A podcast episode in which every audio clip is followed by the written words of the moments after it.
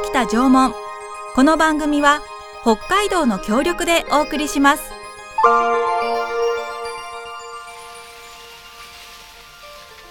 私たちが暮らすこの北海道には1万年も前から縄文人が暮らしていました。豊かな自然に囲まれて、森では木の実や山菜を採ったり、鹿の狩りをしたり、海や川では鮭やホタテなどの魚介類を取って食べていました。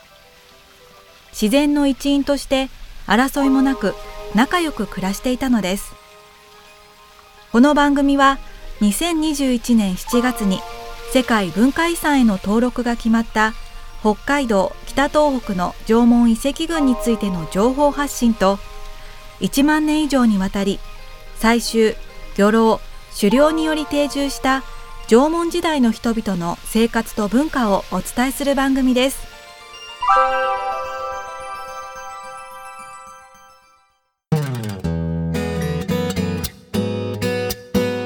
こんにちは。北海道縄文世界遺産推進室の阿部千春です。三角山放送局の渡辺望です。今回は函館市縄文文化交流センターに展示されているアスファルトと漆糸を取り上げていきたいと思います、はい、びっくりしたんですけれども、アスファルトが、はいはい、縄文の遺跡から出土しているということなんですが、はい、これって私たちが今生活の中で見ている道路とかのアスファルトと同じものなんですか？成分的には同じです。あ、へー。で、そのアスファルトっていうのは現代の言葉で、あ、そうですよね、はい、ある意味製品名でもあるんですけども、はい、当時は何て言ってたか分かりませんが、そうですね、はいはい、歴政とかね、古い時代は言っていたり、歴政、はい、今しますけれども、はい、天然の、はい、原油が出てきていて、うんうん、それが乾燥して、はい、そして、天然のアスファルトになるんですよね、はいはい、でそれを縄文時代は、はい、接着剤代わりに使ってるんですよ。ちょっとペトペトする感じですよね、はいはいはい、で実際に路頭から出てくるやつは、はい、ペトペトしてるのもあるんだけど乾燥してるので、はい、それを集めてきて、温めて、はい、ある程度形にして、形を作って、はい、それをこう、遠隔地にこう運んだりしてるんですよね、はい、で今、はい、要するに石油鉱床地帯、はい、ありますよね、はい、北海道にもあるんですけれども、これは確実に北海道のだっていう分析は今のところなくて、今分かってるのは秋田県の昭和町周辺とか、はい、あとは二ツ井っていうところがあるんですけども、はい、それと新潟、そこから来てるアスファルトが北海道に入ってきてるということですね。はい、秋田新潟と交流、はい、交易があったっていう証拠なんですね、はいはいはい、そうなんです。へ、そんなアスファルトですけれども、はい、先生発掘もね、はいはいはい、携わってらっしゃったということなんですけれども、はいはいはい、これいつの頃の発掘のものなんですか？平成5年だったかな。平成5年、豊崎 N 遺跡というところを発掘していた時に、はい、12,3 センチぐらいの高さがね、はい、小さな土器があって、その中に黒い塊がびっしり入ってたわけですよ、でそれが出てきて、はい、でそれはなんていうのかな、黒くてねカチカチに固まっていて、でもアスファルトって思わなかったんですよね。いや最初そうですよね、うん、漆が固まったものかなって思っていて、はい、でなんだろうなってこう手の中でひっくり返しながら見てたら、はい、バカって半分に割れたんですよ、その時があれそれで、はい、作業員さんが、はい、あ、先生壊したでしょってどうすんのとかって怒られたんですよ。怒られたのそしたら、はい、その手にベトベトってこうくっついて、黒いのがね、はい、要するにアスファルトの工事をした時って、はい、道路って柔らかいですよね、はい、で青黒く光ってるでしょ、はい、あんな感じで、で匂い嗅ぐとプーンとまだしたんですよ。アスファルトの匂いがしたんですよ、すごいですね。ふにゃふにゃしているわけですよ、中はまだ、はい、それで、はい、これはアスファルトかもしれないと思って、でそれまでね、はい、石属のくっつけるのに石属のね、矢尻の基部にくっついてたり、はい、割れた土器にちょっとくっついてたりとか、はい、そういうのはあったんでアスファルト使ってるっていうことは分かってたんですよね、うんうんうん、でもそんな塊で出たことがなかったからそれで分かんなかったんですよ、はい、でポコって割れたことによってこれ発見するための必然だったんだなと思ってるんですけど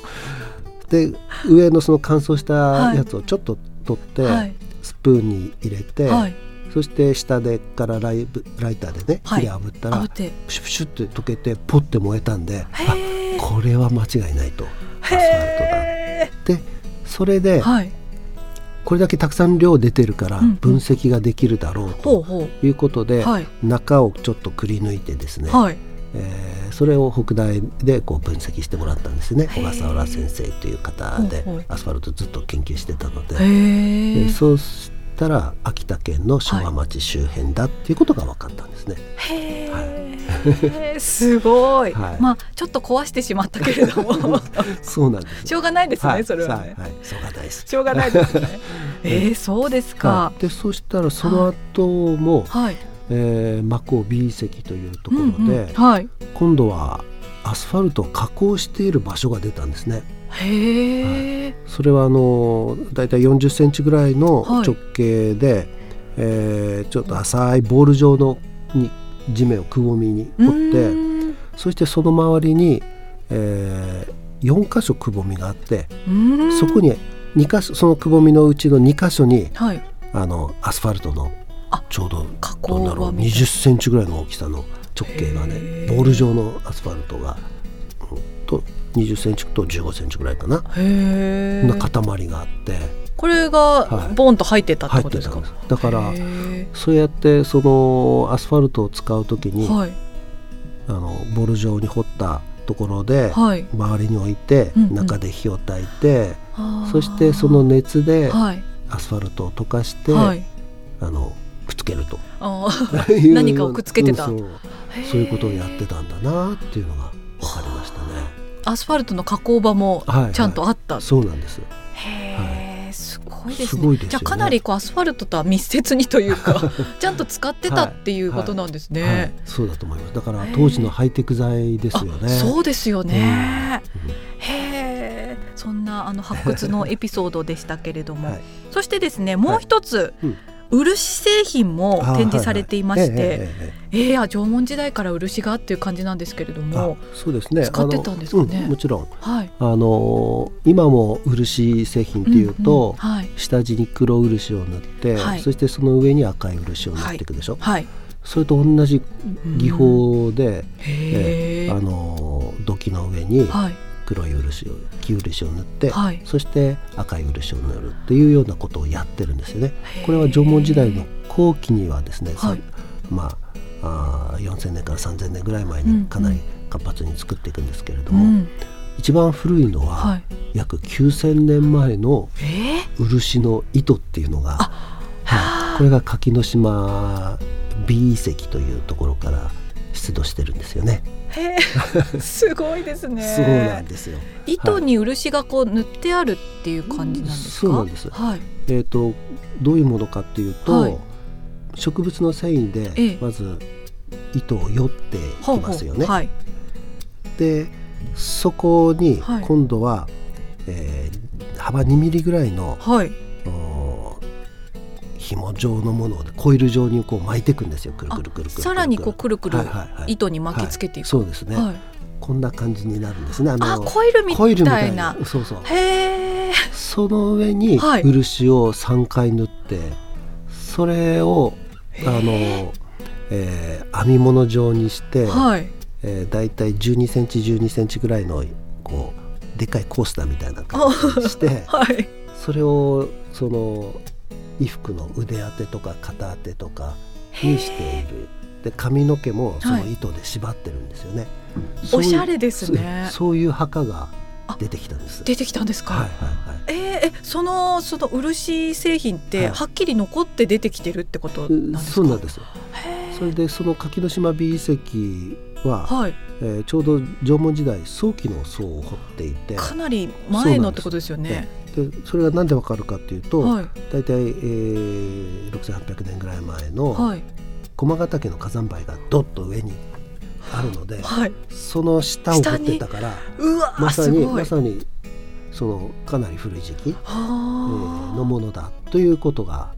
分かってたんですけど、はい、その時私はね、調査事務所の方にいたんですけれども、現場から電話があって、漆が出ましたって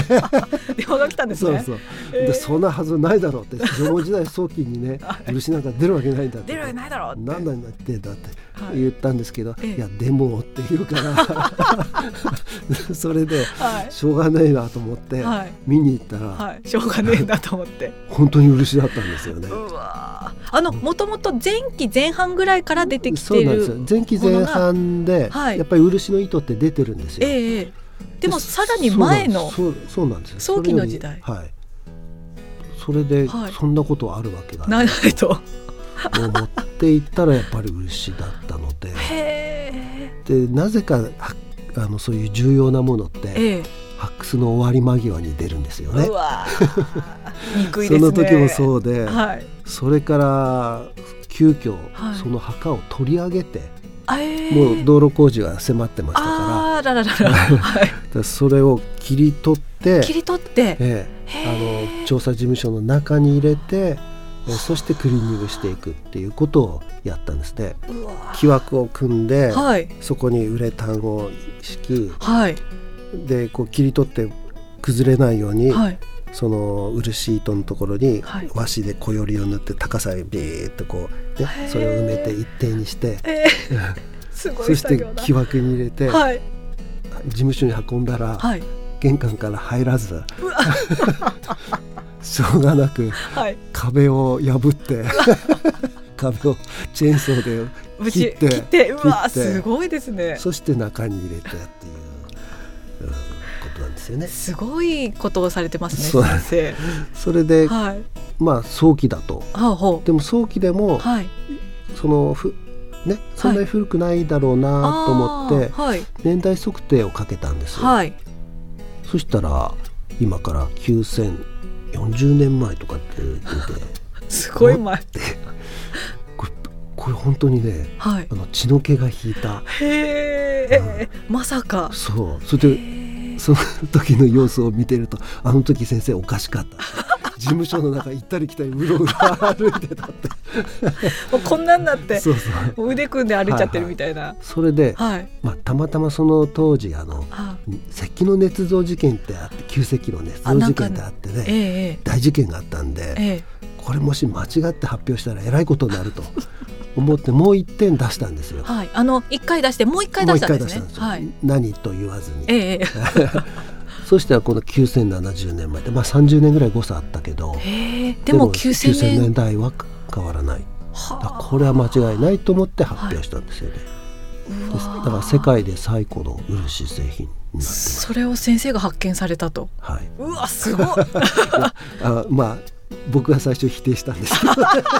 そうですね、先生一回怒ってますからねそうなんですけれども、はいはいはい、いや面白いですね、はい、いやということで、はい、9000年前の漆製品が出てきて、はい、それもこの函館市縄文文化交流センターに展示してありますよね、はいはい、どういう状態のものが展示、どういうものが、墓を切り取って、そしてそれをレプリカを作ってですね、それをこう暗闇の中にスッとそこだけが光るような感じで光を当てて、はい、それで展示をしています、はい、うわぜひ皆さん9000年前の漆製品ですから、はい、 すごいなと思います、はい、そしてアスファルトも展示されている、と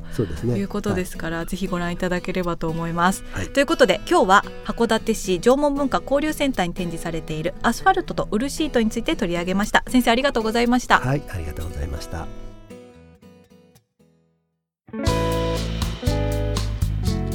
この番組ではメッセージをお待ちしております。北海道北東北の縄文遺跡群について、縄文時代縄文文化について疑問に思っていること、安倍先生に聞いてみたいと思うことがありましたら、ぜひメッセージをお寄せください。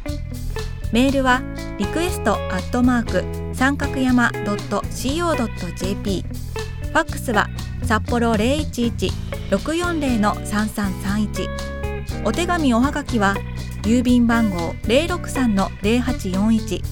札幌市西区8軒1条西1丁目2の5、三角山放送局までお願いします。次回もお楽しみに。きたきた縄文。この番組は北海道の協力でお送りしました。